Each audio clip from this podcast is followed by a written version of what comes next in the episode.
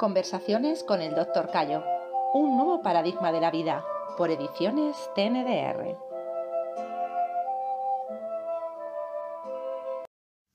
Hola, mi nombre es Silvia y te estoy dando la bienvenida a este encuentro de charlas con Martín. Espero que disfrutes de las respuestas que tal vez te contesten a muchas de tus preguntas. Te dejo para que puedas escuchar tranquilamente y disfrutar. Gracias por haber llegado hasta aquí y por quedarte. Buenos días, doctor Martín. Desde muy pequeña tengo algunas preguntas. Hoy creo que, encontré a la persona que puede responderlas o que yo considero que que ya responde a mis planteos eternos con su manera de vivir, de trabajar y de enseñar, y es usted. Cuando era muy pequeña y a medida que crecía, eh, era muy selectiva a la hora de comer. Y es que solo quería y me apetecía y disfrutaba comer frutas y verduras o comidas eh, tipo guisados, estofados, eh, también pastas. La verdad es que no soportaba la leche, ni el kefir que hacía mi mamá, eh, ni la manteca que también hacía con la nata que extraía de la leche cuando la hervía. Venía la leche directo de la vaca muy temprano a la mañana y pues hacía manteca. No, yo no soportaba ni el olor, ni el olor, ni, ni, ni nada. No había manera de que yo bebiera leche ni, ningún derivado en aquel momento. Eh, yo creía muy adentro mío, pensaba, la leche es para los terneritos, no está hecha para mí. Y la verdad que lo sigo manteniendo con los años hasta el día de hoy. Luego recuerdo los asados de los domingos los, terneros, los, a los corderos. Eh, recuerdo que para mí era duro el tema de comerlos, de comer carne. Sí, también recuerdo que era rica, algunas cosas me gustaban, pero me resultaba como muy pesado. Era un día que, que la comida me resultaba pesada, me... pero mi panza quedaba como muy llena y, sentía que no, todo el domingo, no, yo necesitaba comer más. Comía al mediodía y ya no cenaba, ya no podía seguir comiendo. Hasta el lunes que iba al colegio todavía me sentía pesada y cansada. Eh, tanto era que, yo solo quería comer fruta y comía mucha fruta. Toda la fruta que me pusieran me la devoraba, me encantaba. Eh, bueno, mi mamá me llevó al médico para, decir, la nena solo quiere comer fruta. Para mi sorpresa, él, dijo que estaba sana, que estaba muy bien y que estaba bien todo lo que consumía. Recuerdo mi cara y mis ojos eran un bailoteo de felicidad y los movía con mucha picardía. Es una imagen que me quedó hasta el día de hoy y la recuerdo con, con, mucha, con mucho cariño, ¿no?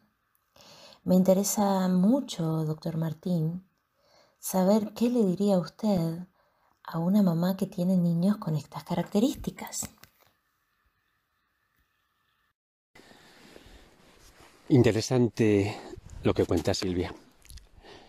Comentas como de pequeña tenías rechazo a todos los productos lácteos, incluso a todos los alimentos de carne, especialmente el cordero, Vemos desde un punto de vista sindrómico que esos alimentos eh, son rechazados en las personas que tienen humedad, sobre todo humedad, mucosidad.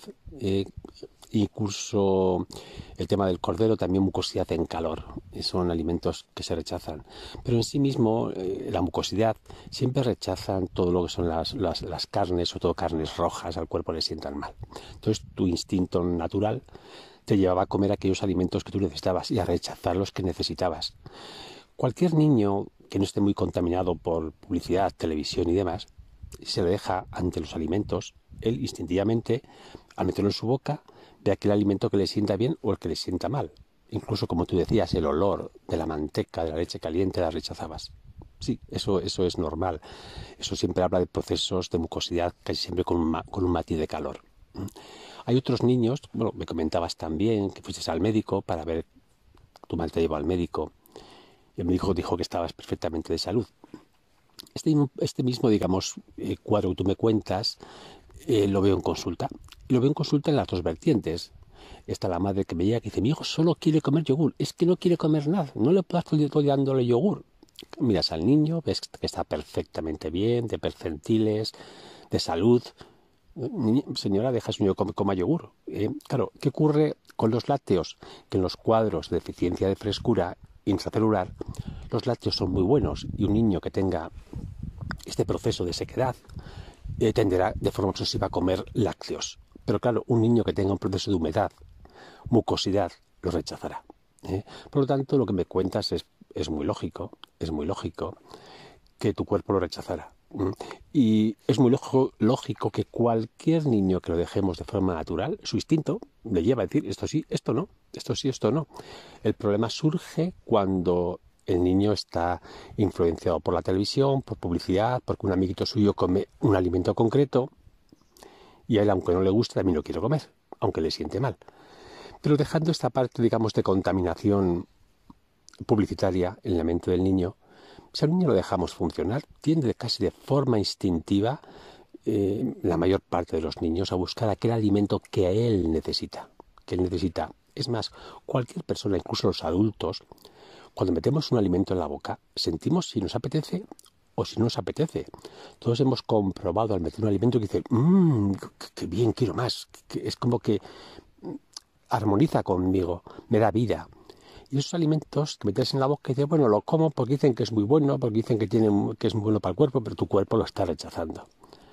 Eso es algo que considero eh, es fundamental que la gente aprenda a observar sus alimentos en el curso de alimentación sindrómica. Trato de que la gente compruebe y pruebe los alimentos para que se empiece a despertar el instinto natural que tenemos desde niño y que hemos, mm, digamos, eh, contaminado, lo hemos dormido por tanta, publicidad y por tanto pensamiento mental. ¿A qué me refiero con pensamiento mental? No en el Internet, un alimento que es, muy bueno porque tiene esto, tiene vitaminas, tiene minerales, tiene proteínas, tiene hierro. Ay, no, pues debe ser bueno. Y, pero es que todos los alimentos tienen de todo.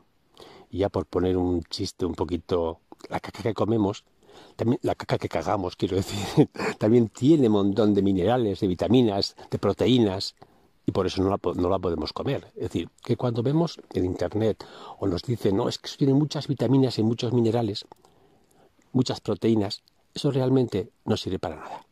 Pero es como una, es una creencia, ah, que tiene muchas vitaminas, tengo que comerlo. Dejemos a nuestro cuerpo o por lo menos conozcamos la alimentación sindrómica para ver qué alimentos son convenientes para cada persona. Eso desde el punto de vista del conocimiento. Y desde el punto de vista del instinto, simplemente meterlo en la boca y observar cómo responde nuestro cuerpo. Un abrazo.